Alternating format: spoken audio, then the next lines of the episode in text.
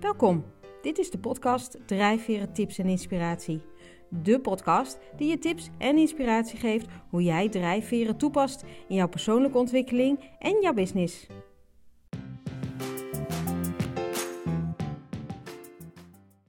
Hi, goeiedag. Welkom bij de podcast Drijfveren Tips en Inspiratie. En vandaag heb ik een gesprek, een interview uh, met Floor de Ruiter. Uh, auteur van uh, het boek Value Framing, destijds ook genomineerd voor het boek van het jaar, hè, 2013. Uh, Driven by Dialogue, een ander boek van jou. En, en Floor is ook partner en oprichter van Flying Elephants, een organisatie voor transformatie van organisaties, teams en individuen, als ik het goed heb begrepen. Ja. Um, Floor, kan jij zelf nog iets toevoegen aan de introductie die ik net deed, of jezelf nog wat voorstellen? Um. Nou, ik, ik het klopt wel behoorlijk wat je, wat je zegt. En met Flying Elephants uh, zijn we vooral betrokken bij, uh, bij, zoals jij zegt, bij organisaties die in transformatie zijn. En eigenlijk mm -hmm. vooral ehm, ehm, in organisaties die dat niet vrijwillig zijn, maar tegen, een, tegen grote barrières oplopen. Ja. En, en, dan wel op een of andere manier moeten veranderen. En dat, dat, dat gaat dan niet met het geleidelijke veranderingsproces zoals we dat normaal eigenlijk al heel lang kennen. Mm Al tientallen jaren, zeg maar, reorganiseren op de klassieke manier. Maar echt, uh, ja, volgens het boekje bijna. Ja. Volgens het boekje. Um, maar eigenlijk uh, met eigenlijk radicale bottom-up processen. Dus uh, met grote groepen mensen nadenken. en dan met, gaat het soms over duizenden mensen nadenken over de toekomst van het bedrijf. En dat hebben we met organisaties gedaan, maar ook met, met boeren die nu nadenken over de toekomst van zonder CO2. Um, en ook met, een, met de bloemenveiling Flora Holland met 4000 uh, uh, coöperatieve kwekers. Dus dat soort processen ben ik eigenlijk dagelijks. Ja, uh, echt mee. grootschalige processen ook. Ja. ja. En complex daarmee, denk ik. Nou, eigenlijk is het niet zo complex, want dat lijkt allemaal maar zo. Maar omdat ja. het grootschalig is, is, is, het eigenlijk vrij, vrij simpel, vind ik altijd. Maar wel mm -hmm. heel georganiseerd ook. Oké. Oké, nou klinkt leuk. Volgens mij hebben we heel veel om over te praten vandaag. en een van die dingen was eigenlijk om te beginnen, uh, Floor, weet je, hoe, hoe ziet jouw drijfverenprofiel er eigenlijk uit? Zodat mensen een beetje idee hebben hoe ze jou kunnen plaatsen als ze kennis hebben van de drijfveren. ja, nou dat is, eh, dat is een interessante vraag al, omdat je drijfverenprofiel verandert eigenlijk in de loop van de tijd. Ja. En dat zie ik bij iedereen. Ik zie wel uh, uh, bij mensen die ik wat langer volg, dat je ook de gebeurtenissen van het leven terugziet in de verandering van de drijfveren. Ja. Dat is voor mij niet anders. Ik, ik doe ook nog wel eens een scannetje tussendoor om gewoon eens even te kijken of dat er een gelegenheid is dat mensen zeggen, nou jullie moeten ook als begeleiders je eigen drijfveren eens uh, op tafel leggen. En dan zie je ja. dat, dat ik, uh, toen ik ermee begon, um, toen was het vooral een, uh, een, een, een gele drijfveer. Mm -hmm. was, mijn, was mijn grootste drijfveer, zou je kunnen zeggen. Hè, het willen begrijpen van alles en de hele nieuwe werelden uh, ontdekken. Mm -hmm. um, toen ben ik een tijdje partner geweest van een, uh, van een consultancybureau die ontzettend commercieel waren, in mijn ogen. En mm -hmm. kreeg ik, zag je de verwerping op oranje enorm toenemen. en het oranje zelf afnemen. Dus uh, dat, dat werd niet gezelliger tussen, de, tussen mij en de partners. Want, uh, dat, dus er begon echt een mismatch te ontstaan. Ja. En zag je dat de verwerping van het oranje toenam. Uh, nou, dat leidde natuurlijk tot, tot een breuk tot we zeiden, nou, dit, hier worden we niet gelukkig van van elkaar. En nee. dan zie je dat, uh, daarna zag je dat dat, uh, dat, dat oranje eh, verwerping weer af begon te nemen. Toen dacht ik, ach ja, je moet ook wel een beetje commercieel zijn om, om, om het een beetje leuk te houden. Ja, er moet ook geld verdiend worden. Maar dat blijft altijd een beetje wapperen, dat, dat oranje. En gek genoeg zie ik dat dat turquoise een beetje toe begint te nemen. Terwijl ik zelf ja. altijd in mijn hoofd dacht, nou, dat is dat, dat is dat gedoe, dat is voor andere mensen wel mm -hmm. proberen te begrijpen, maar het zelf niet zo, uh, niet zo, uh, niet zo door die bril kijken. Maar uh, het, het begint me toch te, te, ja, binnen te dringen langzamerhand. Ja, ik wou net zeggen, ja. ja. En dat klinkt ook wel als jij zegt, ik doe met 4000 boeren, of 1000 boeren denken we na over het terugdringen van CO2. Toen dacht ik ook gelijk, oh, dat is een redelijk wereldverbeterende uh, actie en dus nou, turquoise gerelateerd zou je denken. Maar dat klopt ja. dus ook. Ja, ja, dat, dat, dat sluipt er dan blijkbaar ook in als je dat soort dingen ja. gaat doen. En dan uh, merk je ook dat nou ja, alle de, de prille aspecten die met het, met het binnenkomen van zo'n nieuwe waarde nou ja, aanvangen, dat je daar ook alle de positieve en de negatieve verschijnselen van krijgt. Dus het geestige is dat ik vroeger wel, of vroeger maar wel, wist hoe dat bij turquoise werkte, maar nou, nou maak ik het zelf mee. Dus, ja, nou merk je het aan jezelf. Ja, ja want al die waarden hebben natuurlijk een, zeg maar, A, verschillende fases in. Uh, als, je de, als je het net mee begint, dan ben je er heel vol van en uh, tegelijkertijd ben je er soms ook een beetje dogmatisch in en daarna wordt het wat soepeler. Nou, dat heb ik allemaal met, de, alle, met allerlei andere waarden achter de rug, maar dan merk je dat dat voor jezelf toch ook werkt. Dus ja, je eigen leven bevestigt eigenlijk ook dat het best wel interessant is om door die door die, door die bril te kijken. Nou, ik, ik herken wel wat jij zegt, is dat je uh, als je zo'n drijfverenprofiel hebt gemaakt, dan, dan, hè, dan is, ik zou maar zeggen, je eigen waarheid, dat is dan ook je eigen kleuren en de rest. En met sommige uh, drijfveren kun je je ook minder goed voorstellen. Ik weet dat ik, uh, ik had een hele grote verwerping op blauw, maar ik een hele blauw-paarse organisatie, dus dat verklaarde het wel. Maar ik ben blauw wel gaan omarmen, omdat ik denk, oh, het helpt wel als ik dingen op orde heb. Het geeft me minder stress of ik hoef minder over dingen na te denken. En, nou, dat, dus die ben ik gaan waarderen. Dus die verwerking is een stuk minder groot geworden. Maar ik weet ook bij de training, toen ik uh, ja, leerde om, zo, om die drijfverentest af te nemen, de training, dat, dat ik dacht, ja, paars, hoe leg ik, hoe leg ik paars uit? Hè, dat, Daar had ik echt moeite mee om dat te snappen destijds. Maar nu, ja, ook als je een gezin hebt of zo, begin je dat familie, dat gevoel, dat ja, wordt wel duidelijker. Terwijl sommigen dat natuurlijk van nature hebben. Hè? Dus uh, ja. ja, grappig hoe dat uh, zich ontwikkelt door de loop der tijd. Ja. we hebben dat allemaal uh, natuurlijk. Bedoel, we hebben al die waarden in ons, alleen de een staat wat harder aan dan de ander. En we hebben ze gekregen in onze opvoeding en in, in onze sociale omgeving, hè, waar we het van leren. Maar soms dan komt de, de in de originele theorie zegt, zegt, zegt Don Beck en Chris Cohen ook van het is een, het is een, een wisselwerking tussen, tussen mind en tussen life conditions. En als je hè, de, de, de, je levensomstandigheden veranderen, mm -hmm. dan, uh, dan, dan, dan worden die waarden weer veel meer uh, plotseling aangesproken. En ik merkte het zelf toen het begin van de coronacrisis, toen uh, de, de, de, 2019, was dat in maart. En um, ook in de tijd dat wij elkaar spraken, dat, um, dat toen de echte lockdown begon, uh, zo, ik geloof 20, 20 maart of zo in die tijd, ja. zat, zat mijn zoon in Bali. Mijn vrouw was een workshop aan het doen, uh, een trail in uh, Marokko en mijn dochter in, in Wales. En oh, ja. ik dacht, die moeten allemaal naar huis. Die moeten allemaal terug op het honk. Ik moet ja. een paarse stammetje bij me hebben, want ik, dat is, het is niet veilig. Dus ik raakte heel erg in dat paars. Dat, mijn zoon dreigde niet terug te kunnen vliegen. En ik dacht, ja, die moet gewoon thuis zijn. Dus mijn vrouw heeft, uh, is, is elke dag op en neer gereden naar Schiphol om daar de KLM-mensen te stolken en, en, en onder ja. druk te zetten. En uiteindelijk is hij met een laatste vlucht mee teruggekomen. Maar dat ja. diepe gevoel van, ik moet mijn stammetje bij elkaar hebben en ik moet, ik moet voor ze kunnen zorgen. Veilig, hè? Het moet veilig zijn. Ja. Het was heel, uh, en ik was ook heel gestrest in die, uh, in die weken. Echt, ja. liep ik echt gestrest over straat om te zorgen dat alles weer, dat iedereen weer op het honk kwam. Ja, en dat iedereen veilig was tegen de boze buitenwereld, hè? Ja, de boze buitenwereld, zo werkt dat. Ja, ja, ja. Ik heb in je dan, uh, dan, je dan je van tevoren denkt. Precies. Nou, ik herkende in die tijd ook dat ik in één keer heel erg blauw ging doen onder druk. Dus toen die kinderen thuis kwamen te zitten, ging ik een schema maken en een flip over in de keuken zetten. En, en na twee dagen dacht ik, nou, ik word, ik word hier niet gelukkig van, maar er zijn nog een paar huisgenoten die niet blijven worden.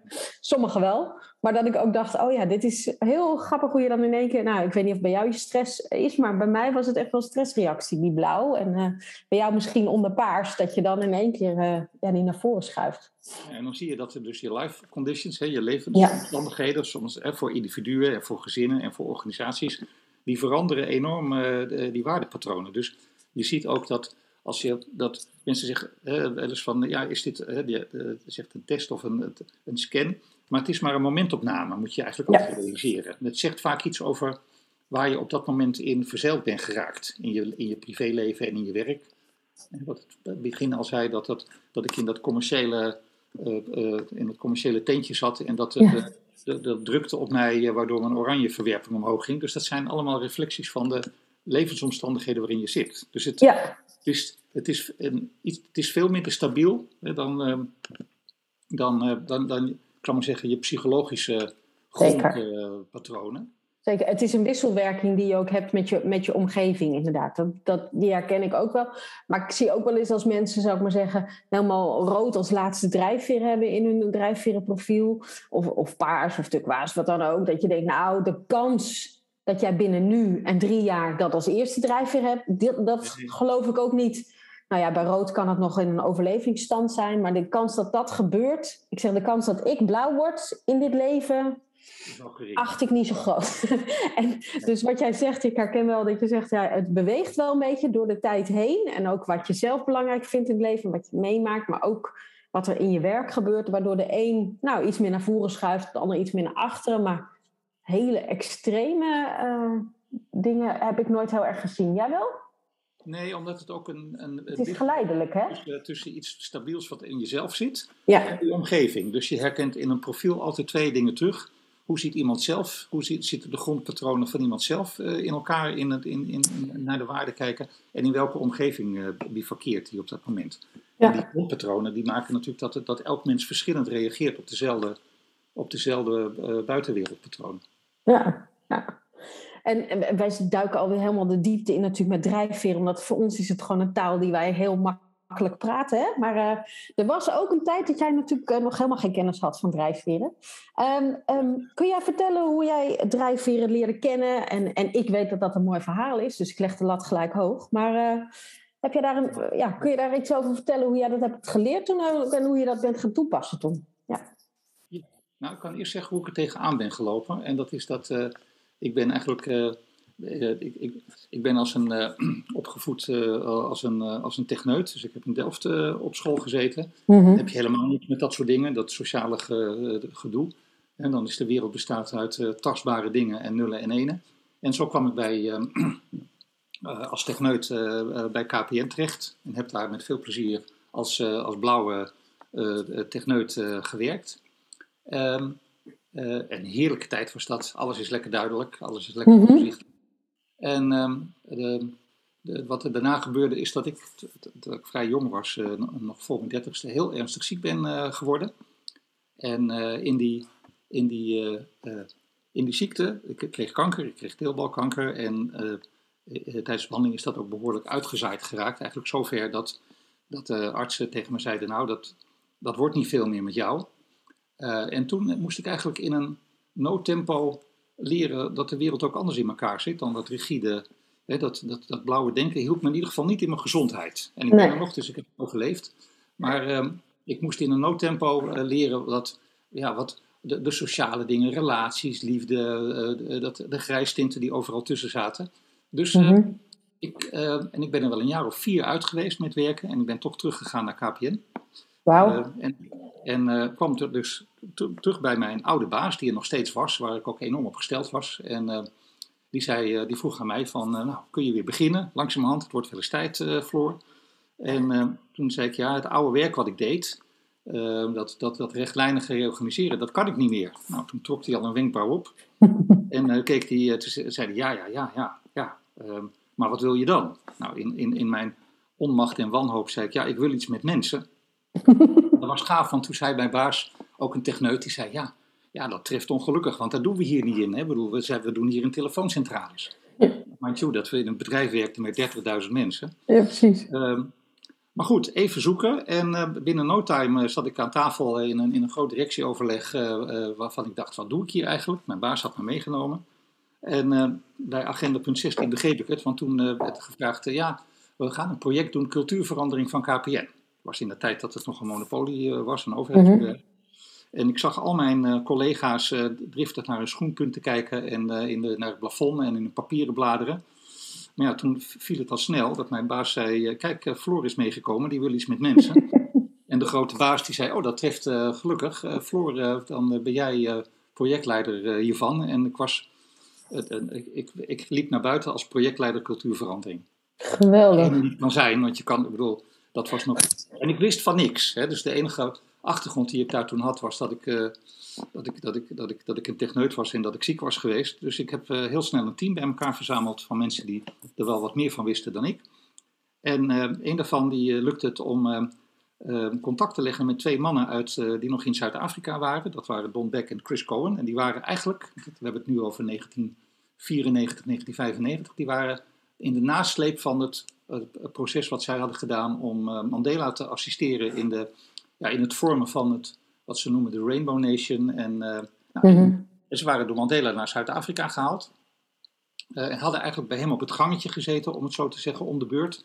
En hadden hem geholpen om nou ja, al die culturen die Zuid-Afrika in zich heeft, de, de, de, de, de, westerse cultuur, de commerciële cultuur, maar ook de stammencultuur waar we het net over hadden met de Inkatha-beweging, uh, mm allemaal bij elkaar te brengen. En dat hadden die mannen helpen analyseren. Uh, en, nou, en die mannen die waren eigenlijk op weg terug naar, naar Amerika. En toen troffen wij ze. En ze waren niet erg verwend met goede betalingen. Dat was me wel begrepen, was ik, had ik wel begrepen. En uh, eh, KPN was toen nog een heel rijk bedrijf. Dat is allemaal ja, monopolie. monopolie, hè, dus het geld klotste tegen de plinten. En uh, ik had dus diepe zakken. En uh, ik, heb, nou, ik heb ze uiteindelijk naar Nederland gehaald. En eigenlijk vijf jaar zo af en aan met ze gewerkt. Bij de, en hadden zij toen al het boek Spiral Dynamics Ja, dat was net eigenlijk, dat kwam okay. net uit. Dat hadden ze eigenlijk al voordat ze naar Zuid-Afrika gingen, hadden ze een voorloper daarvan geschreven. Mhm. Ehm, maar dat was toch nog een beetje een verhalend boek. Dus toen hebben ze, dat boek zat eigenlijk al in de pen. En dat hele Zuid-Afrika-plan, uh, dat, uh, dat doorkruiste dat een beetje. Maar dat was toen net uit eigenlijk. Oké. Hm. en zij waren eigenlijk met hun koffers terug naar Amerika aan het gaan. En zijn toen, nou ja, zo één keer per maand kwamen ze een, een paar dagen naar Nederland om ons te helpen met, met de, de, cultuurverandering van KPN. En daar ben ik echt enorm door gegrepen toen. Ja. En uh, die analyses deden we allemaal nog, maar dan heel onhandig met, met papieren scans en niks nog gedigitaliseerd. Dus nee. het allemaal gaat met online. Dat bestond allemaal nog niet. Nee, ik kan het zeggen. Dus dat was nog heel, dat was nog heel veel werk. We hebben echt duizenden mensen scans laten invullen en dat allemaal met papieren, papieren lijstjes. Nou, een hoop gedoe. Gelukkig niet meer te doen. Maar wat mij nee. aan was nadat ik eigenlijk heel gegrepen was, A, door die mannen en door de theorie, door het model, dat. Um, dat de mannen waren eigenlijk, uh, Don Beck en Chris Cohen, enorm bezig met analyses. En dat hielp, dat hielp ons enorm. Maar waar ik eigenlijk uh, naar keek, was van hoe vertel je het dan? Dus ja, precies. hoe ga je nou om met die, met, die, met die verschillende waarden? Als iemand in een oranje waardeprofiel zit, hoe praat je daar nou mee? Mm -hmm. Het fascinerende was dat ze daar heel veel informatie over hadden. Maar dat, ehm, en dat kwam eigenlijk, werd dat wel duidelijk, dat ze dat, dat, dat dat Nelson Mandela dat oploste. Dus eh, Mandela begreep eigenlijk heel goed hoe die waarden werkten. Mm Mannen waren toch niet professoren die, uh, die, die, wilden begrijpen hoe het model werkte en dat goed konden uitleggen. Maar hoe je er dan mee omging, dat heeft Mandela eigenlijk zelf voor een groot gedeelte, heeft zichzelf eigenlijk aangeleerd om paars en, en, en rood en blauw en groen en, en, en oranje te praten. Oké. Iedere, keer als ik met die mannen daarover sprak, dan zeiden ze ja, ja, ja, dat is wel goed, maar dan, dan duwden ze het weer in de richting van de analyse. Ja. En ik heb eigenlijk uh, nou, eerst geprobeerd met hun samen dat uh, op te schrijven. Zo, uh, zo, maar ze waren eigenlijk... Tussen de bedrijven door. Tussen de bedrijven door, ja. Zo, maar daar waren ze toch eigenlijk niet echt in geïnteresseerd, om allerlei redenen. Um, en toen heb ik uiteindelijk dat zelf nou opgeschreven. Dus dat was eigenlijk de oorsprong van dat boek Value Framing uit, uit ja. 2010 of zo, 2011 heb ik dat geschreven. Dat ik dacht, ja, ik moet het een keertje opschrijven. Ja. Er nog veel meer de toepassing in van van hoe praat je nou met mensen die door een oranje of een blauwe bril kijken, meer dan de analyse. Ja, precies.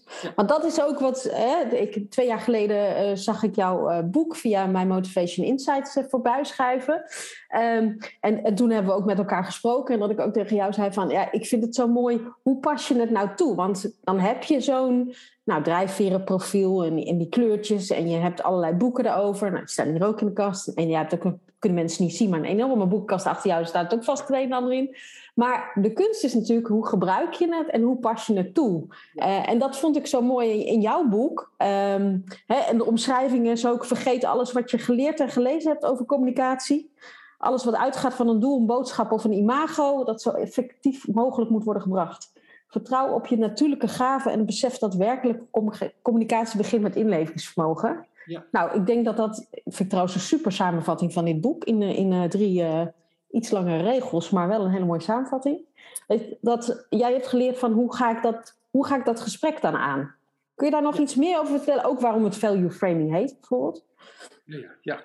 nou ik kan er wat over vertellen dat als je het voor communicatie gebruikt, uh, en dat was natuurlijk waar ik door, door bevlogen raakte, um, gaat het natuurlijk om dat je, uh, dat je, dat je je eigen drijfveer een beetje begrijpt. En daar kan je zo'n scan prima voor doen. Maar dat het vooral helpt om in de schoenen van een ander te gaan staan. En dat was eigenlijk wat, wat, wat ik ook haalde uit de verhalen over de toepassing van Mandela. Dat hij, dat hij in staat was om in de schoenen van, nou, van, de, van, van de Inkatha, de stam te gaan staan. Van, van alle partijen die daar ruzie aan het maken waren in Zuid-Afrika. En dat hij zich heel goed kon inleven uh, in. En ik dacht dat die waardes, die helpen wel om je in te leven in, in, de, in de schoenen van een, van een ander te gaan staan.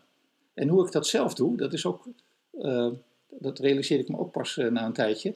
ik heb in mijn, in mijn vriendenkring, of in, ja, mensen waar ik heel erg dol op ben, heb ik, heb ik, ik heb vrienden die door, enorm door een paarse bril kijken. Ik heb vrienden die enorm door een rode bril kijken en door een groene bril. En ehm, iedere keer als ik, als ik op een of andere manier ergens geïrriteerd over ben, of denk, ja, wat is dat nou voor, uh, voor groen gezanik, zal ik maar zeggen, ja, ja. dan denk ik weer aan mijn vriend Aart, die enorm door een groene bril kijkt. En dat is de liefste vent die je kan indenken. Ja. En, uh, een beetje langdradig is hij soms, uh, de, de, de, dat, dat hoort er een beetje bij. Maar dan, voel ik, dan kan ik weer de liefde voelen voor, de, voor die waarden.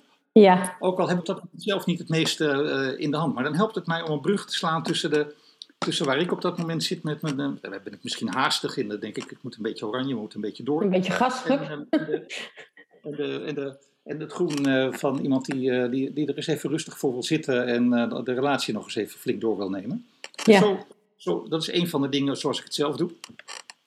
En het boek is eigenlijk geschreven omdat ik het al een, eh, een tijdje een workshop gaf voor, uh, voor burgemeesters. Ik heb met, met, uh, met een dame, die, uh, Edmee Tuil, die in, in Den Haag werkt als speechcoach. Mm -hmm. de, de kleuren, dat was de eerste stap, hebben we vertaald in, ja, in, in speechpatronen. Die staan mm -hmm. ook in het boek zo. Hoe, hou je nou, hoe spreek je nou met mensen die door een groene bril kijken tegenover je? En dat hebben Precies. of met een blauwe bril of met een oranje bril. En die, patronen heb ik dus met een speechwriter helemaal uitgewerkt. Eigenlijk mm ook, er staan ook een paar voorbeeldspeeches in uh, uh, daarvan. En dat zijn we gaan lesgeven aan burgemeesters via de Vereniging van Nederlandse Gemeenten. Die hadden een programma om burgemeesters op te leiden. En, en ik liep al een tijd met in mijn achterhoofd om dat boek te, te, te, het moet het een keer goed opschrijven. Maar toen kwamen de, de, de, de organisatoren van die, van die burgemeesteropleiding die kwamen voorbij en die zeiden, joh, let je wel goed op zeg, wat bedoel je nou? Schrijf dit eens een keer behoorlijk op, want dan kunnen we het ook, uh, dan kunnen we het ook meegeven in plaats van die uh, ja. lappe PowerPoint sheets die jij, uh, die, die, waar je mee langskomt. Schrijf het eens een keer gewoon behoorlijk uit wat je te vertellen hebt.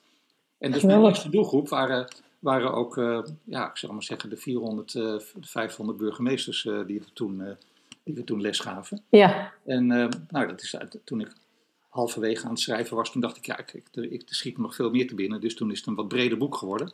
Ja. En het value framing, omdat het gaat over, over uh, uh, nou, values natuurlijk. Ja, mm -hmm. de, de, waarde. het gaat over waarde. Maar de framing kant is hoe, hoe, hoe, uh, hoe pas ik het toe in frames? Hoe probeer ik in mijn hoofd beelden te krijgen van hoe mensen denken door een blauwe bril? En hoe, hoe kan ik in een paar... nou ja, en patronen, maar vooral hoe vertel ik het? Hè, welke frames heb ik nodig om, uh, om, te, ja, om te communiceren? En, en toen ik boek nou, uit... verbinding te maken ook hè, met die ander. Dat, ja. Te maken. Daar heb je helemaal gelijk in.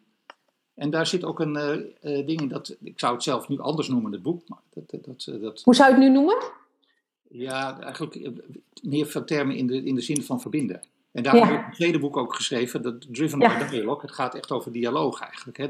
wat is nou de essentie van een dialoog? En ik merk het ook omdat ik in het begin ja, werd ik in een soort van. Uh, nou, ik, ik, raakte in een aantal uh, uh, discussies met mensen die heel erg. met, met een paar.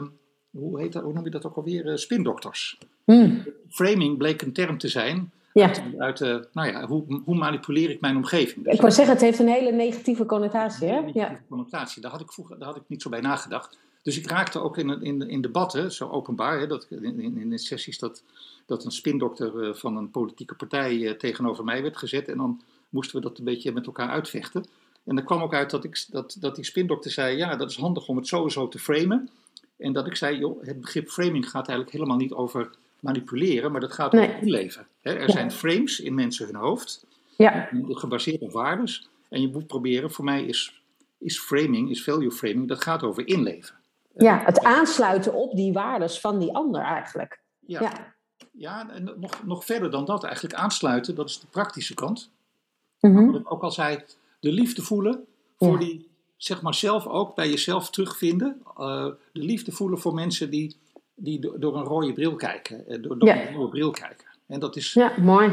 Dat, en, en dan, dan, komt, dan volgt de verbinding vanzelf. Ja, ja dat gaat verder.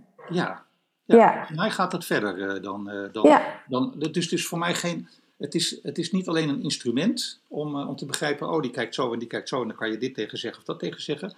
Maar dat gaat echt om verbinding te maken, dat je met de, de liefde kan voelen voor iemand die totaal anders naar de wereld kijkt dan jij. Nou, kunnen we dat in deze tijd gebruiken, zou ik zeggen. dat zeker. Maar, maar het doet me ook denken, Floor, aan... Hè, dat is natuurlijk ook wel eens het commentaar wat ik krijg. Hè, met die kleurtjes is alleen maar in hokjes denken. Uh, en, en ook, het is een trucje om mensen dan daar te krijgen waar je ze wil hebben. Terwijl, ja, dat is eigenlijk wat jij zegt, wat die spindokters zeg maar vanuit die gedachten uh, deden. Maar wat we natuurlijk niet op die manier de drijfveren gebruiken. Ja. Je gebruikt het echt om... om nou ja, ik noem het dan aansluiting, maar echt, echt een connectie te hebben met de ander. Om te snappen waar komt die vandaan, wat vindt die persoon belangrijk en hoe maak ik dan verbinding daarmee. Ja, maar dat is natuurlijk altijd het, het risico. Dat, kijk, het is een, ik zal maar zeggen, een, eh, een, een sociale techniek. Hè, kan je het ook, uh, een instrument. En een instrument, als een, goed, als een instrument goed werkt, als, als je een, een, mes hebt en het is goed scherp, zal ik maar zeggen, dan kan je er twee kanten uit gebruiken. Ja, precies. Zo, uh, ja. Dus er zit er zit, er zit zeker een risico aan dat je, dat, je, dat, dat je het snel door de bocht probeert te gebruiken als, als manipulatieinstrument. Ja. En, en, en nou ja, dat, dan wel dat je, dat je de moeite doet om het te gebruiken om je in te leven in de ander. Mm -hmm. is het instrument net zo goed geschikt voor. En, de, en wat je eigenlijk ook niet wil, dat is het, wat jij ook al even aanstipt. Het is zeker niet bedoeld om mensen in hokjes te stoppen. Hè? Dus uh, ik probeer ook altijd te vermijden dat ik zeg iemand is groen of iemand is blauw. Want dat, dat is ook niet zo. Hè. We begonnen al met die, met die live conditions. Mensen kijken een tijdje door een blauwe bril. Bijvoorbeeld ja. jij af, hè, toen, je, toen de corona uitbrak, dat je, dat je door een blauwe bril ging kijken. Dan ben je niet blauw, maar je kijkt even door die live conditions, kijk je even tijdelijk soms, en soms wat langer, door een blauwe bril. Dus je bent het niet, maar het zijn, ik zie het als, um, als filters, als, uh, als een, letterlijk als een bril die je op hebt. Dus als ik een, een, een, blauwe bril op heb, zie ik plotseling overal blauw. En dan praat ik ook blauw. En ja. ik, uh, door een, uh, het is, het is, ze hebben het wel eens vergeleken met als je, als je net een, een, een, nieuwe rode auto hebt gekocht, dan denk je dat de helft van de wereld in een rode auto rijdt. Ja. Dat je opvalt. Denk je uniek te zijn, maar nee. Ja, maar nee. En dat is met dit ook. Je kijkt door een. Je hebt een soort filter voor je, ja. hoofd. En iedereen heeft die filterset op een andere manier afgesteld. Maar we hebben allemaal die filters voor ons hoofd. En het gaat nou, volgens mij is het lastig ook met die filters. Is dat het, dat het moeilijk is om hem uit te zetten als je daar nog niet heel erg bewust van bent. Want wat jij zegt, ik zet even mijn blauwe brillen op, of jij zet even je paarse brillen op, of je, je groene bril als je aan je vriend denkt, dat je denkt, oh ja, die denkt zo, dit, dit is wat hem drijft, of dit, hè. Um, maar heel veel mensen zijn zich helemaal niet bewust van wat voor een soort bril ze op hebben. Ja, nee, dat is zo. En dan, nou, dan zijn ook hè, sommige waarden die, uh, die, die, die uh, die hebben ook iets dogmatisch soms. Hè? De, de, mensen die door een, door een nou ja, maar, maar weer het voorbeeld van een blauwe bril, uh, hè, die denken toch van ja, we moeten ons aan de regels houden. Ik bedoel, uh, jij houdt je niet aan de regels, dus dat is niet best. En zo, dan, dan, dan, kan je er niet makkelijk uitstappen. En dat is ook een belangrijke toepassing op het individuele niveau. Hè, dat, dat je, zo gauw je mensen uh, bekend maakt met het feit dat, dat, dat, dat, dat, er, dat er verschillende perspectieven zijn. Ehm, dan valt er eigenlijk ook plotseling een heleboel oordeel van jezelf af. Hè? Dus ja. oordeel over jezelf, hè, zo, ik, ik, spreek toch wel regelmatig mensen die op een of andere manier uh, wel in een, ik zal maar zeggen, in een, in een, in een blauwe organisatie uh, en zelf ook door een blauwe bril kijken, maar toch niet gelukkig zijn. En dan leidt vaak tot een oordeel over zichzelf van ik doe iets ja. niet goed, hè, het ja. ligt aan mij. En als je dan, het kan heel bevrijdend zijn om te denken, oh, maar het is maar een van de manieren van kijken, maar ik kan ook zo kijken en zo en zo. Precies. Vaak herkennen mensen, want mensen hebben eigenlijk vaak al die waarden wel ergens in zich, alleen staan ze soms op een heel laag pitje, omdat ze erg aangezet zijn. En dan kunnen ze bij zichzelf kiezen van, nou, ik zet dit wat harder aan. Ik, ik, ik, ga eens wat meer voor dat. Maar het belangrijkste effect is eigenlijk altijd dat het oordeel over jezelf en de omgeving een stuk minder wordt. Ja, dat is ook altijd wat ik merk in, in teamtrainingen. Het eerste is, oh, dus dat is waarom ik dit en dit doe, of altijd dat en dat fijn vind, of daar en daar een hekel aan heb. Hè? Maar ook naar de ander juist toe van, oh, dat is waarom ik altijd met jou dat en dat goed kan oplossen, of dat niet, of waarom ik met jou bots. En wat ik altijd zeg, er gaat een hoop emotie in die zin van af, hè? Van, van oordeel in de zin van, oh daar heb je die, daar heb je die uh, Piet Lut weer en die moet weer zeuren over dit, of die moet weer, dat duurt weer zo lang. En dat valt weg, omdat je denkt, oh, maar jij bent geel, dus je, je hebt eh, die uitleg nodig, of je wil even de hele context begrijpen, of, nou, weet je, dus je snapt wat meer wat de ander nodig heeft, maar daardoor ook wat je zelf volgens mij nodig hebt. Ja, nee, zo werkt het precies. En, dat, ja. uh, en ook in de zin dat je dat een, uh, als je het over teams hebt, dat, dat, dat, dat er verschillende rollen in een team zijn. En die zijn allemaal belangrijk. En Precies. wat we de neiging hebben is dat een team, dat een bepaalde waarde dominant is. Kloontjes van elkaar. ja, dan zijn we een beetje kloontjes van elkaar. Dat heeft zeker voordelen. Maar ook het nadeel is dat we dan sommige, bepaalde, sommige waarden een beetje wegdrukken. En dat als we dat allemaal van elkaar op tafel leggen, dat we zeggen, ja, dat is, dat is ook heel belangrijk dat iemand door een, door een door een paarse bril kijkt en de, en de gezondheid van onze identiteit in de gaten houdt. En de, Precies. Daar heb ik wel een, een, leuke anekdote over. Dat was eigenlijk nog in de tijd dat ik, dat ik net met die waardes bekend was geraakt en nog bij KPN werkte. In de tijd dat ik dan met die cultuurverandering zogenaamd bezig was. Mm -hmm. en, toen kwam er een directeur naar me toe een collega en die zei: uh, Ja, Floor, ik heb een, uh, ik heb een, uh, ik, ik, heb een marketingorganisatie en ik heb een teamdag, maar het loopt totaal niet goed in mijn, in mijn team. kom jij mij eens helpen? En ik dacht: Ja, wat moet ik daar nou toch mee? we hadden een man of zestig bij elkaar. En toen aan het begin van de teamdag, toen heb ik niks met, direct met die kleur gedaan, maar wel een soort afgeleide, heb ik een paar vragen op een flip-overvel geschreven. En, ja. En een, daar punten achter gezet. En op de vloer, de, voor een podium, was het vier vakken gemaakt. En die zou je een beetje zo met, met, met kleuren kunnen indelen. Maar uiteindelijk van die 60 man vroeg ik van, nou jongens, kijk allemaal eens even van die vragen. Beantwoord die vragen voor jezelf. Er staan punten achter en ga dan eens in het vak staan wat daarbij hoort. Nou, dat, was, dat was enorm interessant, omdat 58 uh, van de 60 stonden in het vak. Ik ben creatief, bijzonder en uniek. uh, de, en van de andere drie vakken waren maar, was er maar eentje stonden nog twee mensen in. Uh, en dat was in het vak, ik maak dingen af. En uh, ik ben oh, ja. en ik maak dingen af. Hè, een beetje blauw zou je kunnen zeggen. En, en die stonden daar een beetje beteuterd. En die, en, dus ik stond op het podium naast, die, naast, die, naast de baas. En ik zei, nou, je hebt wel echt een probleem.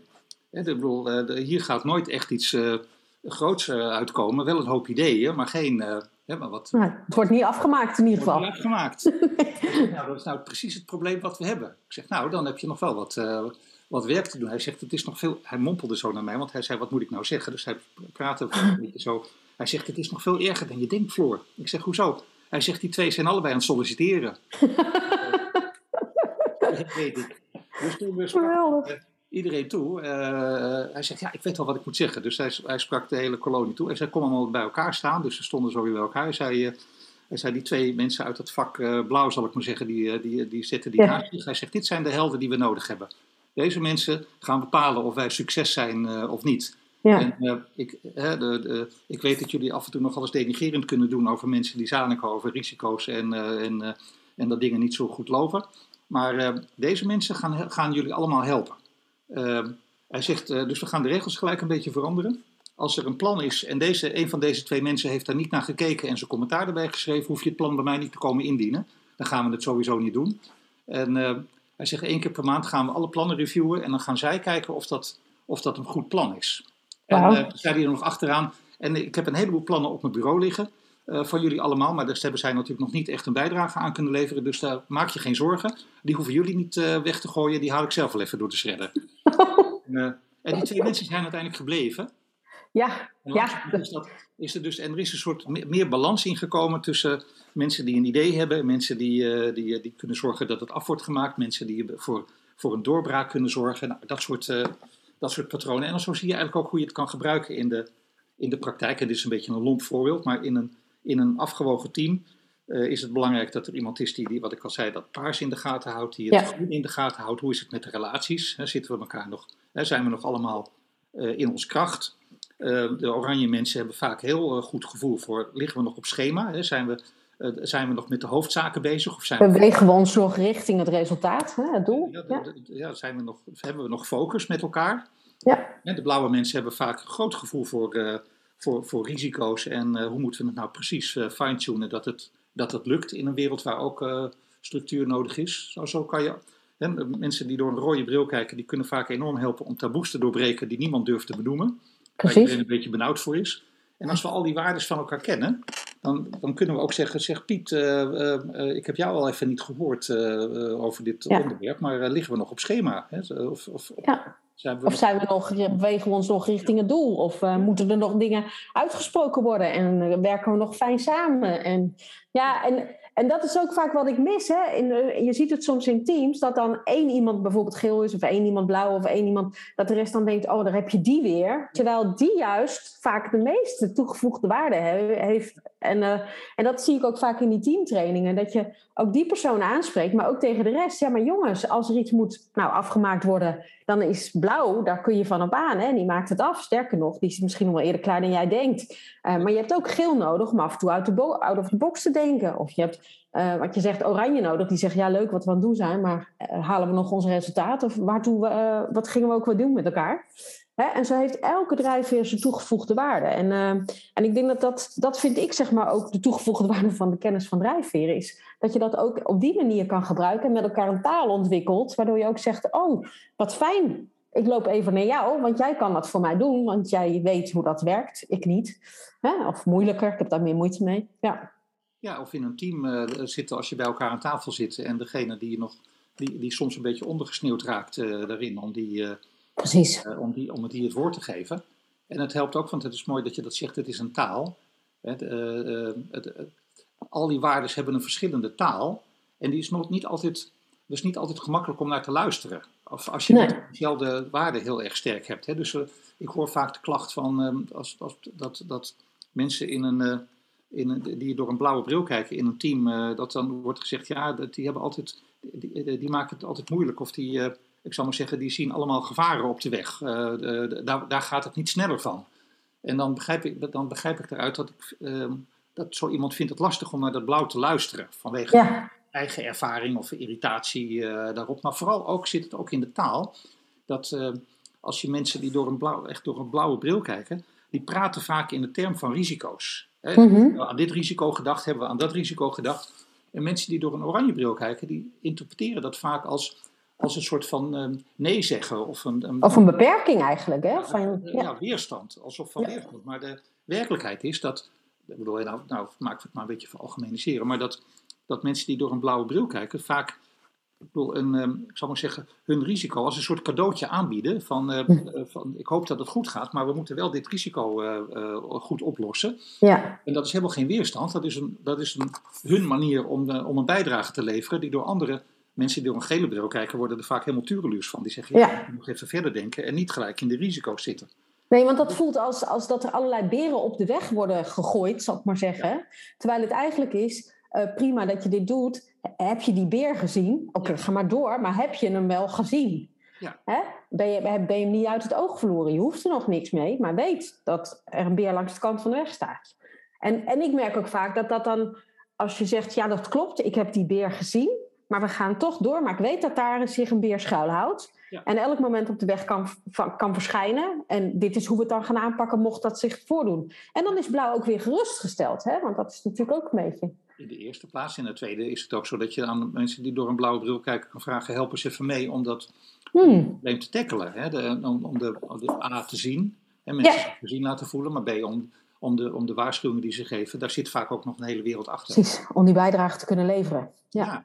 En dat, en dat hebben al die, uh, al die waardes. Ik dacht, uh, ik, het schieten me altijd, altijd alle dingen. Maar ik was er eens een keer bij een, bij een groep uh, financiële lui. en er was ook iemand die had, die had een hele tijd zijn mond niet open gedaan. En ik had wist uit die profielen dat hij een beetje door een paarse bril keek. En een wat oudere, wat oudere man. En ik zei, wat, wat, wat, wat, wat komt er nou bij jou boven als je, als je dit allemaal hoort? En wat, wat, wat, wat, wat je teamleden allemaal willen gaan doen?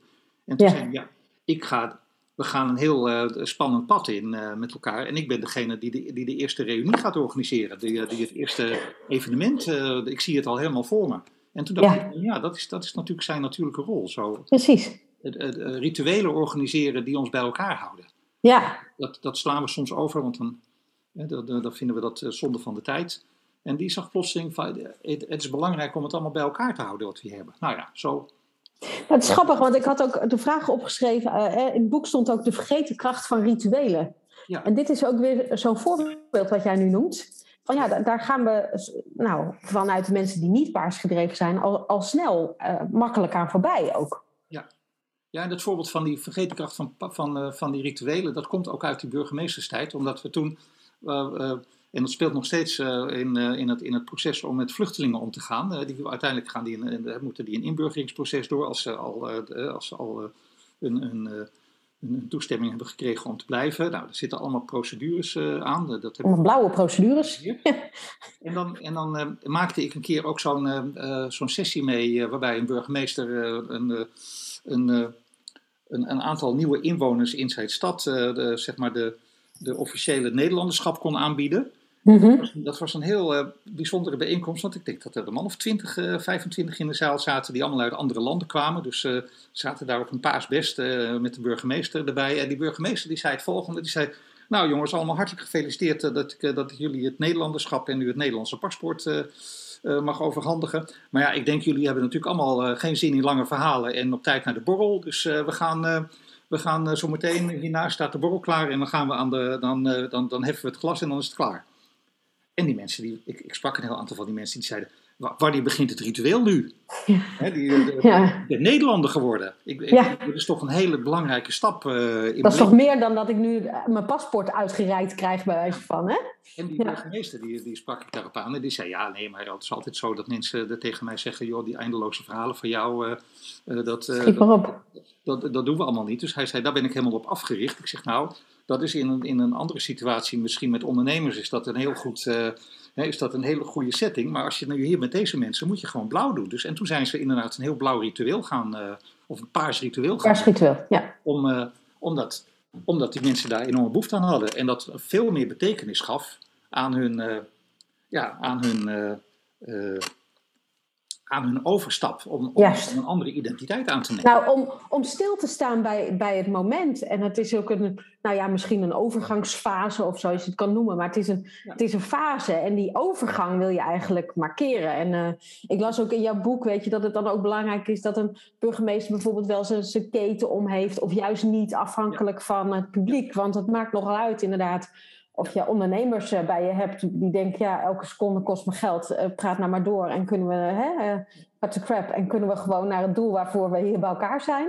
Ja. Uh, of inderdaad dat het een soort ritueel is van we vieren hier iets met elkaar. Ja, ja en dat is de bijdrage die, die ook onder andere in het boek terecht is gekomen van Ed Metel, die speechcoach. Die had zelfs, die had, en dat staat er ook in, die had voor al die waardes ook bepaalde kledinginstructies of ja. bepaalde ja. houding. Zo, in de, uh, letterlijk, hè, in een paarse setting, dan wil je in een, op een plek staan die ook, uh, niet in het gymzaaltje, maar dan wil je op een plek staan die ook een, een historische betekenis heeft. Juist. Hè, dus ja. wij spreken met de portretten van de oude burgemeesters op de achtergrond, ja. om het zo te zeggen. Hè. We hebben net een bordesscène gehad. Ja. wat is daar nou de betekenis van? We hebben een nieuw kabinet, die moeten gewoon aan het gang. Nee, er is een bordesscène waarin wij de bewindslieden die ons de komende drie, vier jaar uh, gaan, gaan leiden, zou je kunnen zeggen, dat die daar als team bij elkaar staan. En daarom zie je ook weer dat de, de bordesscène, de oude bordesscènes toen we nog geen anderhalve meter afstand hadden, precies. die zijn echt heel anders dan de huidige. Met anderhalve meter afstand zie je eigenlijk geen team. Nee, nee dat, dat viel me ook op. En ik heb, ik heb toen naar aanleiding uh, van. Uh, en dat, oh, dat is grappig dat jij dat noemt. Want dat was mijn eerste blog. Um, weet ik nog. En dat heette De Morris van het Bordes. Ja. En dat ging over het feit van ja, hoeveel geschreven ongeschreven regels zijn er eigenlijk over dat bordes? Want wat trek je aan? Hè? Dat is ook een van die belangrijke dingen. En ik weet dat uh, Annemarie Jorritsma, die had, was toen in de krant uh, geïnterviewd. En ook hier Spalin uh, destijds nog. En dat Jorritsma zei, ja, ik wist helemaal niet wat ik aan moest doen. Dus die had lekker iets vels aangedaan. Waarmee ze eigenlijk de koningin destijds naar, de, naar, de troon, of, hoe heet het, naar de troonstoten qua, qua aandacht vragen op je kleding. Dat was natuurlijk not done. maar dat heeft ze twee keer gedaan. En, en, er stond, en ik vermoedde eigenlijk iets meer een oranje drijfveer. Want ze zei, ja, dat wist ik ook allemaal niet. En hier Spalin vertelde veel meer van, ja, maar dat is allemaal omgeven met procedures en, en ongeschreven regels inderdaad. Maar ook wie staat waar, dat is allemaal bepaald. Het is het oudste, of, hè, premier aan de ene kant, uh, uh, wat is nou, vicepremier aan de andere kant. En daarna op volgorde van de oudheid van de departementen. nou ja, dat is natuurlijk fantastisch, weet je, als je dat soort dingen leest. Dus dat was mijn, mijn eerste blog. En ik weet dat Hugo de Jonge toen, toen, 2017, eh, met, uh, met die rare schoenen van hem eh, op het bordes verscheen. Nou, dat vond ook iedereen wat van, juist wel of juist niet dat dat kon. En dat ging ook over authenticiteit. Dus in, in hoeverre conformeer je je aan de regels omdat je daar op het bordes moet staan? En had hij toch zijn eigen identiteit behouden door wel bloemige schoenen aan te doen, die hij dit, dit jaar niet had gedaan, geloof ik. Ehm, maar weet je dat? Ehm, dus dat was mijn tweede blog over Hugo, dus uh, die jongen. Van, ging het nou over zijn schoenen of ging het eigenlijk ergens anders over? In de zin van, conformeer je nou aan de regels en de stilzwijgende afspraken die we met elkaar hebben? Of, of ja, stel je je toch als een, als een individueel neer? Ja, ja. individu. Ja. Ja, en ook dat het, het gaat over regels, maar rituelen gaan veel over die ongeschreven regels. Juist. De, en die, uh, ben je groter dan het geheel? Dat is eigenlijk de vraag. Een, een paars, bij paars, in paars ben je eigenlijk geen, speelt individualiteit eigenlijk een hele kleine rol. Dus het geheel. En rituelen veranderen wel. Hè, in de loop. Ja, je bent onderdeel van het geheel voor paars. Hè? Je bent onderdeel ja. van het geheel. Hè? We zijn met elkaar in stam. En we zijn uh, individu bepaald. Hè? Je, bent niet, je individuele waarden gelden niet zo erg, maar als stam uh, en, en je bent dienend aan het grotere geheel. En dat drukt het ritueel uit. Hè? En uh, dan krijg je ook allemaal, we hebben natuurlijk allemaal die de Zwarte Pieten discussie gehad, hè, waarin we, de, waarin we de, rituelen veranderen, doordat we er anders tegen aankijken, tegen de ingrediënten. Maar de kern van het ritueel, die verandert niet. En iedereen beroept zich daar ook op. Hè. De, met die Zwarte Pieten discussie is natuurlijk heel interessant met de ontwikkeling. Yes. Maar iedereen zegt, het is een kinderfeest. Ja. Alleen geven we dat nu anders vorm. Uh, of we moeten het juist houden zoals het is. Maar alleen al de emotie over de. Dat is fascinerend, de emotie over, het, over die hele Zwarte Pieten discussie. Van alle kanten. Van de mensen die zich door aangevallen voelen door, de, door de Zwarte Piet. En mensen die zich aangevallen voelen doordat het ritueel wordt aangepast. Dat is heel veelzeggend over paars. Dat zit nog heel veel paars. We hebben die rituelen nodig. Niet dat ze daar zo'n grote toegevoegde waarde hebben in het voorwaarts gaan. Maar het heeft een grote uh, toegevoegde waarde in het identiteit voelen, in het je ergens bij horen voelen. Ja, ja, en ik denk ook, hè, om dan even een linkje naar deze tijd te leggen met corona, dat ook heel veel rituelen konden niet meer, of de, konden niet meer zoals het was. Bijvoorbeeld dat je met kerst altijd met 30 man aan tafel zat, of nou, noem al die, heel veel dingen konden niet meer. Een diploma-uitreiking, dat werd een soort drive-through uh, uitreiking, weet je, dat ik denk dat dat echt inherent is ook aan, aan deze tijd. Dus ik ben ook benieuwd, hoe kijk jij naar deze tijd vanuit al die drijfveren? Uh, ja, wat is er veranderd? Oh ja, dat is wel interessant. Nou, even een van de, om op je vorige voorbeeld toe te komen, hè, dat het belangrijkste ritueel wat, we, wat, we, wat, wat pijn doet dat we dat niet kunnen doen, dat is het overlijden. Mm dus dat is een van de geboorten. Ja, dat is een pittige. En, ja. Dat zijn de belangrijkste rituelen in het individuele leven. Ja. Daarvoor zien we ook dat uh, Boris Johnson het enorm moeilijk gaat krijgen, omdat die heeft wel een feestje gehouden terwijl mensen bij hun ouders mogen komen die ziek in het ziekenhuis liggen en aan het overlijden waren. Dat zit zo diep. Ja, daar komt hij niet overheen. Dat was ook een goede speech trouwens van, uh, van de oppositie, zag ik gisteren, waar echt ook een naam werd genoemd van iemand. Waardoor ik dacht, ja, nu maak je hem wel heel uh, ja, pittig. Ja. Nu maak je wel heel pittig. En dat is omdat, want ja, rationeel uh, kan iemand ook natuurlijk best overlijden zonder dat er iemand bij is, zou je kunnen denken. Maar die, daar, daar is de kracht van het ritueel zo belangrijk. Ja. Je, moet, je moet er niet aan denken dat je dat je, je, je vader of je moeder of, of, een broer of een zus of een kind verliest en dat je daar dan niet bij kan zijn in dat laatste deel van zijn leven. Zeg, de, de, nou ja, dat. En ik heb, ik heb zelf een uitvaart meegemaakt waar maar 30 mensen mochten zijn.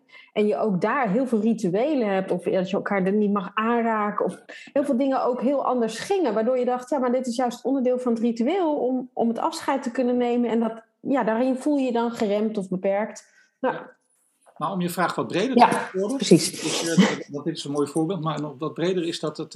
Fascinerende vond ik eigenlijk dat als het over de maatschappij gaat, hè, waar jij nou naar vraagt, dan is het zo dat, dat uh, voor uh, corona zou je eigenlijk kunnen zeggen, zijn al die waarden een beetje op de achtergrond. Hè? De, bedoel, je loopt niet ja. door de en je denkt, hé, hey, daar is iemand die kijkt door een oranje bril en die door een blauwe bril.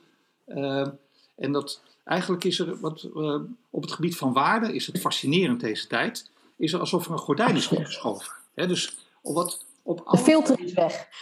Ja, ja de, de, de, het wordt plotseling heel zichtbaar omdat mensen gedwongen zijn of zich gedwongen voelen om, om, om voor hun waardes uit te komen. En corona raakte aan die basale waardes. En daar ja. zie je, nou, we hebben het net gehad een beetje over de rituelen, dat, dat speelt bij paars. Je zegt bij, um, um, in het rood zie je, zie je nou, uh, in het begin, de, uh, toen, de, toen de eerste golf kwam, herinner ik me nog dat we berichten kregen dat wij wc-papier hamsteren, maar Amerikanen guns kopen. om zich te beschermen tegen lui die, die, die, die, die met territorium. Die de wc-rollen kwamen stelen anders, ja. ja. En, maar ook hamsteren is eigenlijk een rood ding. Ja. Dat, dat in de loop der tijd dat we dat dat demonstraties en zo, dat is eigenlijk de boosheid die, die er is. Dat appelleert natuurlijk heel erg aan die, aan die rode waarden die mensen hebben van uh, mijn authenticiteit, mijn, mijn, mijn mhm. domein wordt, uh, wordt, beschadigd door een paar uh, soepjurken die op het podium staan uh, de, een, een, speech te houden en dan een, een, persconferentie. En die het Hully, het Hully effect vind ik dat altijd, hè? Het, ja. Maar vooral in de, als je eigenlijk naar, weer naar de patronen kijkt die mensen in zichzelf hebben, dus de, de, ze pakken iets van me af. Ja. Ik, heb, ik heb recht op bepaalde vrijheden, een bepaalde ruimte om me heen, met mijn domein. Ik bepaal, ja. ja en, dat, en dat kan je, je, je horecazaak zijn, of de, dat, dat, maar dat kan ook de ruimte om, nou, om te doen wat je wil, om vrije mhm. keuzes te hebben. En de boosheid die erover zit, dat is, dat is echt het opkomen van het rode, uh, van het, van het, van het rode perspectief. En dan ja. heb je natuurlijk heel erg dat we allemaal instructies krijgen met uh, dat we mondkapjes op moeten en dit en dat. En daar zie je natuurlijk de, de, de de, uh, de frictie die blauw oproept. Ja. Sommige mensen houden zich er heel netjes aan en zijn boos dat de rest zich er niet aan houdt. Hè. Die zeggen, ja. door een blauwe bril kijken, denk je, ja, we zijn een klein radertje in het grotere geheel. Met elkaar kunnen we het maar oplossen. Dus het hele systeem, wat wordt geleid door, uh, ja, door, door, de, door de bewindslieden, dat moet zo goed mogelijk draaien, want dan is het effectief. En als we ons allemaal aan die afspraken houden, dan gaat het ook goed, hè? Dat is ook nog zoiets. Dan gaat het ah. goed. Hè? Dus dan, uh, mensen die door een oranje bril kijken, die denken, nou, er zijn maatregelen, maar hoe ga ik daar nou handig uh, mee om? Uh, ik, ik, maak mijn eigen afweging en ja, ik krijg gewoon naar Antwerpen om daar... ja, dat is lekker praktisch, want ik, had nog wat, ik moest nog wat kerstinkopen doen. Ja, en, en, letterlijk, het mag. Het is niet illegaal. Dus de, de, zeg maar, mensen die door een blauwe bril kijken, die kijken toch meer vanuit de bedoeling van, van, van, maatregelen. Wat is nou de bedoeling dat we elkaar niet zoveel ontmoeten? Dus oké, leuk is het niet, maar we blijven thuis. Maar mensen die door een oranje bril kijken, die hebben veel meer iets van, nou dit zijn de regels. Hoe kan ik daar creatief uh, mee omgaan? dan heb ik het niet over overtredingen, maar gewoon, uh, ik maak mijn eigen rationele afweging uh, daar. Ja, ja. Welke, welke kansen en mogelijkheden zijn er nog wel naast de regels die er zijn. Ja. En, en niet zozeer van ik, ik keur de regels af, maar wat kan er wel? Nou, dan heb je dat groen. In Amsterdam hangen allemaal uh, borden op straat van uh, uh, neem je vaccin om je, om je oma en je opa te beschermen. Ja, en we doen het samen, hè? dat was ook zo'n slogan. We doen het samen, hè? dat is een beetje een dat is het geestige over al die, al die overheidscommunicatie. Dat ze de, de lessen van Mandela toch niet echt goed begrepen hebben. Wat Mandela deed, was, uh, waar hij zo goed in was. Ik heb met die speechcoach en nog wel aan de andere mensen heel veel van die. kom ik weer even terug bij Mandela. Zo zijn. Eh, zijn zo is de cirkel weer rond. Ja. En er zijn heel veel. Uh, daar, daar, is heel, er zijn allerlei boeken waarin al zijn speeches zijn, uh, zijn opgeschreven en daar is heel veel over te vinden. En als je de, de meest spannende speeches eh, doorleest en, en analyseert, wat hij dan eigenlijk doet. Hè, dus de speech die hij heeft gehouden om de Inkatha-beweging mee te laten doen aan de verkiezingen in, uh, die, waar hij toen uh, mee in de weer was in Zuid-Afrika. Dan zie je dat hij, een, dat hij een verhaal van een half uur bestaat eigenlijk uit een beetje een paars verhaal, een beetje een, een blauw verhaal, een rood verhaal en een, tot en met een groen verhaal. Mm Gele heeft hij nooit zo. maar dus hij kon, hij kon, hij vertelde eigenlijk vier keer, vijf keer hetzelfde verhaal maar dan door een, mhm. andere, door, door een andere kleur, door een andere bril. En, dat, en het, als je dan aan mensen vroeg, uh, van, uh, wat vond je nou van, die, uh, van, het, van wat Mandela vertelde? Dan zei ze nou, het was een beetje vaag gelul, maar plotseling had hij me te pakken. Mm En dat was natuurlijk precies het stuk wat aansloot op je eigen ja, patroon. Echt prachtige toespraken, in die, vooral dat voorbeeld wat ik noemde met die Inkatha, dat die stammenbeweging. Daar ging, het, daar ging het natuurlijk heel erg over het paars. Nou, Mandela is, hè, weten we inmiddels, uh, die, die had dat paarse helemaal niet zo enorm uh. Nee. Je wist, uh, op, ik bedoel, nou ja, wat hij ook allemaal mee heeft gemaakt. Maar die kon prachtige paarse speeches houden. Uh, die ook enorm veel invloed hadden. Dus de impact was daar ook heel groot voor. Maar goed, weer terugkomen naar die overheidscommunicatie. Wat Mandela leerde was dat in een boodschap moet je in verschillende, als je het zo generiek doet, als je naar een heel, een heel land moet toespreken, moet je, een, moet je dat blauw, oranje, rood. Uh, de, ja, dan moet je iedereen, iedereen even meenemen in je speech. Hè? Ja. ja. Wat wij wel zien, wat ik zie in die overheidscommunicatie, is dat ze, dat ze voor één bepaalde waarde gaan. En ja. die, die is dominant. Hè? Dus de, de, de, de persconferenties zijn heel blauw. Ja. Zo, uh, dat, dat, dan kan je verder. De, dus de mensen die. Dit mag, dit mag niet. Het moet zo, zoveel afstand, zoveel dit. Goed ja. blauw gedaan, overigens, met de duidelijke ja. indeling. Ik, bedoel, ik zit er naar te kijken natuurlijk. Uh, dan, en door die, door, door Geweldig. En dan zie ik gewoon, denk ja, goed blauw gedaan. Ja. Waar, blijft het, waar blijft het oranje verhaal en het paarse verhaal en het, en het, het rode verhaal? Uh, en het groene verhaal, de empathie, hè, ook. Ja, dus, dat, dus daar valt nog veel in, veel in te verbeteren. Maar vooral in de, bedoel, dat is, de, dat is de, hoe, de, hoe, de, overheid het doet. Maar ik vind vooral onthullend hoe wij als mensen, nu we een beetje uh, commotie meemaken, hoe wij ja. onze, hoe, hoe, hoe, onze kleuren eigenlijk, uh, de, onze waarden uh, onthullen allemaal. Ja, ja, want dat is een beetje gebeurd inderdaad. Dat gordijn is een beetje weggetrokken. Ja. En, en iedereen heeft misschien wel letterlijk kleur moeten bekennen. Hè? Uh, van wat vind ik hier nou van? Volg ik inderdaad de regeltjes precies zoals het moet? Of kijk ik meer naar de betekenis? Of kijk ik hoe het voor mij, uh, hoe ik het kan toepassen? En uh, ik, ja, dat is ook zo. En, en even op, opgelet op de, op de tijd ook, want volgens mij, we kunnen hier uren over praten, dat weet ik ook nog wel. um, want Obama deed dat ook goed volgens mij, hè, in die tijd. Dat hij altijd iedereen aansprak. Heb jij, heb jij ook een Nederlands voorbeeld? Of iemand die dat heel goed kan? Um, nou, um, uh, treurig gezegd niet. Nee, hè? Nee, dus de Obama die heeft dat, um, die, die kon dat heel goed, omdat je dat als voorbeeld noemt. Die, um, Amerika, daar zijn, we hebben, uh, ik, ik, ben aangesloten op allerlei discussiegroepen die wereldwijd uh, de, de, de analyses uitwisselen. En in de tijd dat Obama streed voor zijn presidentschap, toen was, was in Amerika anders dan nu, maar was de de polariteit wat aan het afnemen. Dus je zag dat er nog heel, dus heel uh, blauw en oranje. Maar in die tijd, dan hebben we het over, uh, over tien jaar geleden, uh, zag je de eerste sprankjes van groen in, in, in, de, in de Amerikaanse samenleving komen. Dus wat meer solidariteit. was ook een tijd met toch wel met een, met een zekere welvaart.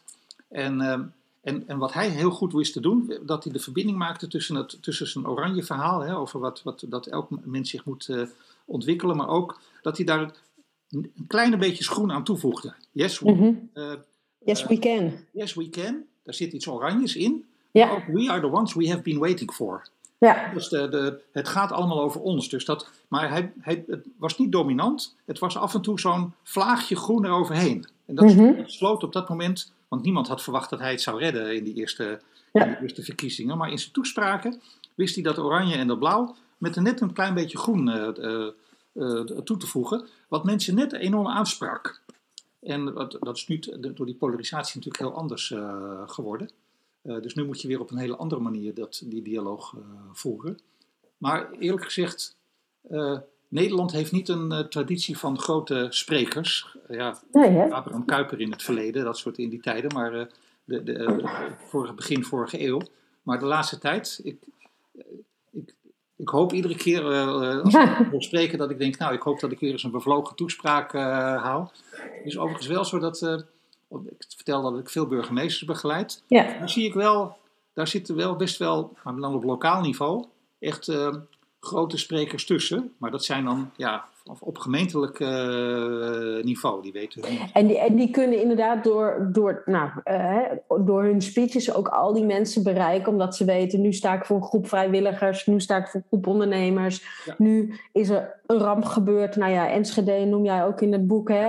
Eh, ehm, dat zijn momenten waarop je natuurlijk ook goed moet kunnen communiceren. Van wat moeten we hier doen? Wat is belangrijk? Maar ook het verdriet kunnen delen en zo. Ja. Dan ga ik nog afsluiten met... Ja, en dan gaan we afsluiten, ja. Maar dat is hoe het ooit begon, dat ik ooit bij die VNG, de Vereniging van Nederlandse Gemeenten, terecht kwam, was dat ik nog bezig was, met, nog, nog helemaal niet met burgemeesters, maar in, meer in, in, in organisaties, dat op bril aan het toepassen was.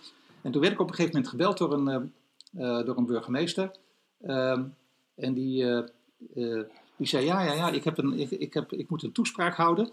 En ehm, ik heb, ik heb eh, eh, jouw naam gekregen om, eh, met jou, om daar eens met jou over te praten. Ik zeg, nou wat wonderlijk, want ik doe daar nooit iets in. Dat was nog voordat ik die, die, met die speechcoaches had gewerkt. En, maar ik zeg, wat is het probleem? wat, wat, hij zegt, nou, ik heb een, een, een, een, een vereniging van, van vrijwilligers in de stad heb ik toegesproken. En ehm, nou, dat liep eigenlijk niet zo goed.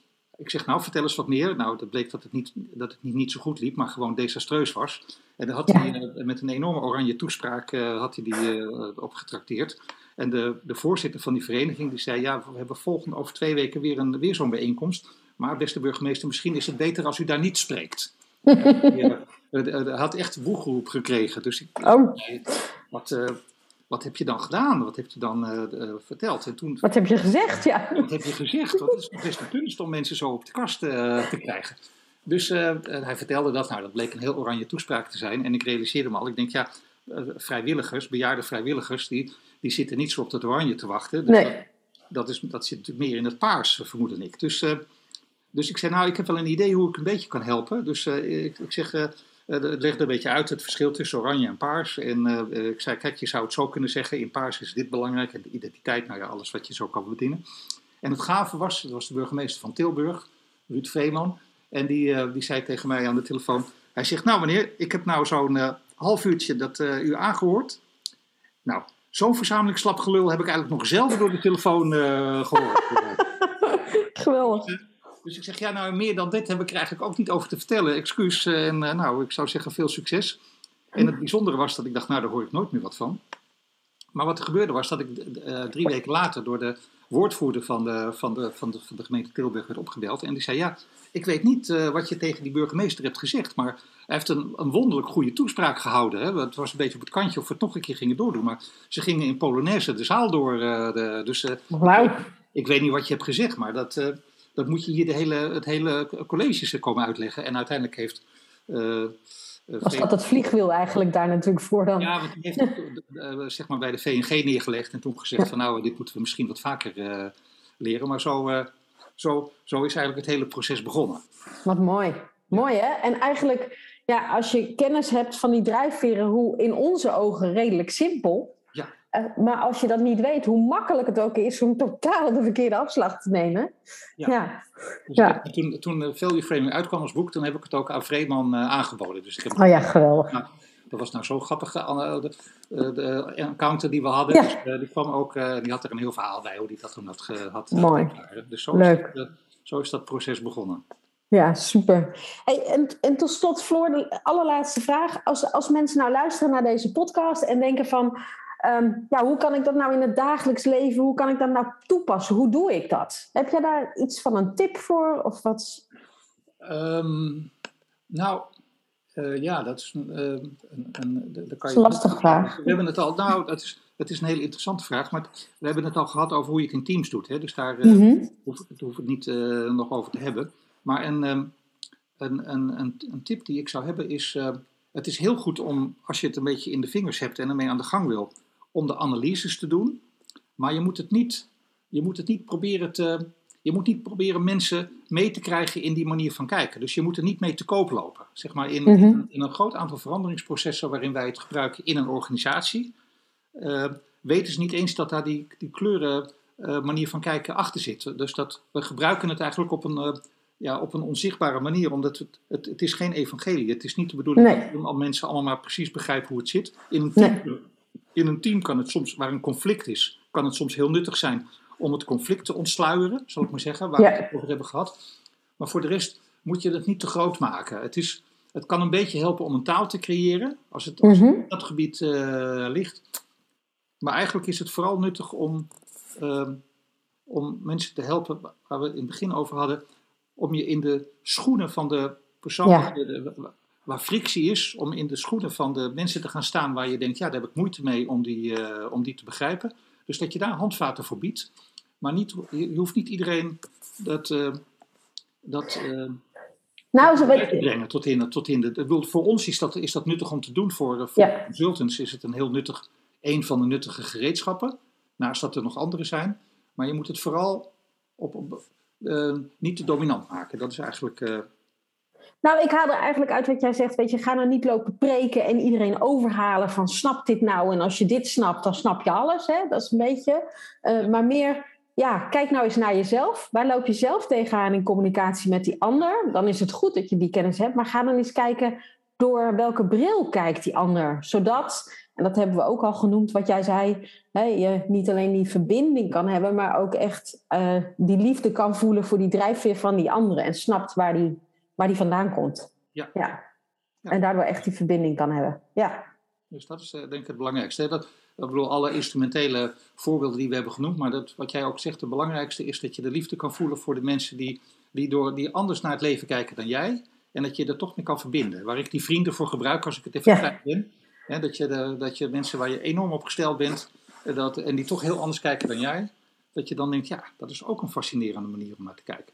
Geweldig, geweldig. Nou, Floor, dankjewel. Het, het, het duurde weer heel veel langer dan ik dacht, maar met jou kunnen we nog uren doorpraten. Ik wil je bedanken voor je tijd. Ja. Uh, en dan sluit ik, uh, nou ja, sluit we af. Ja.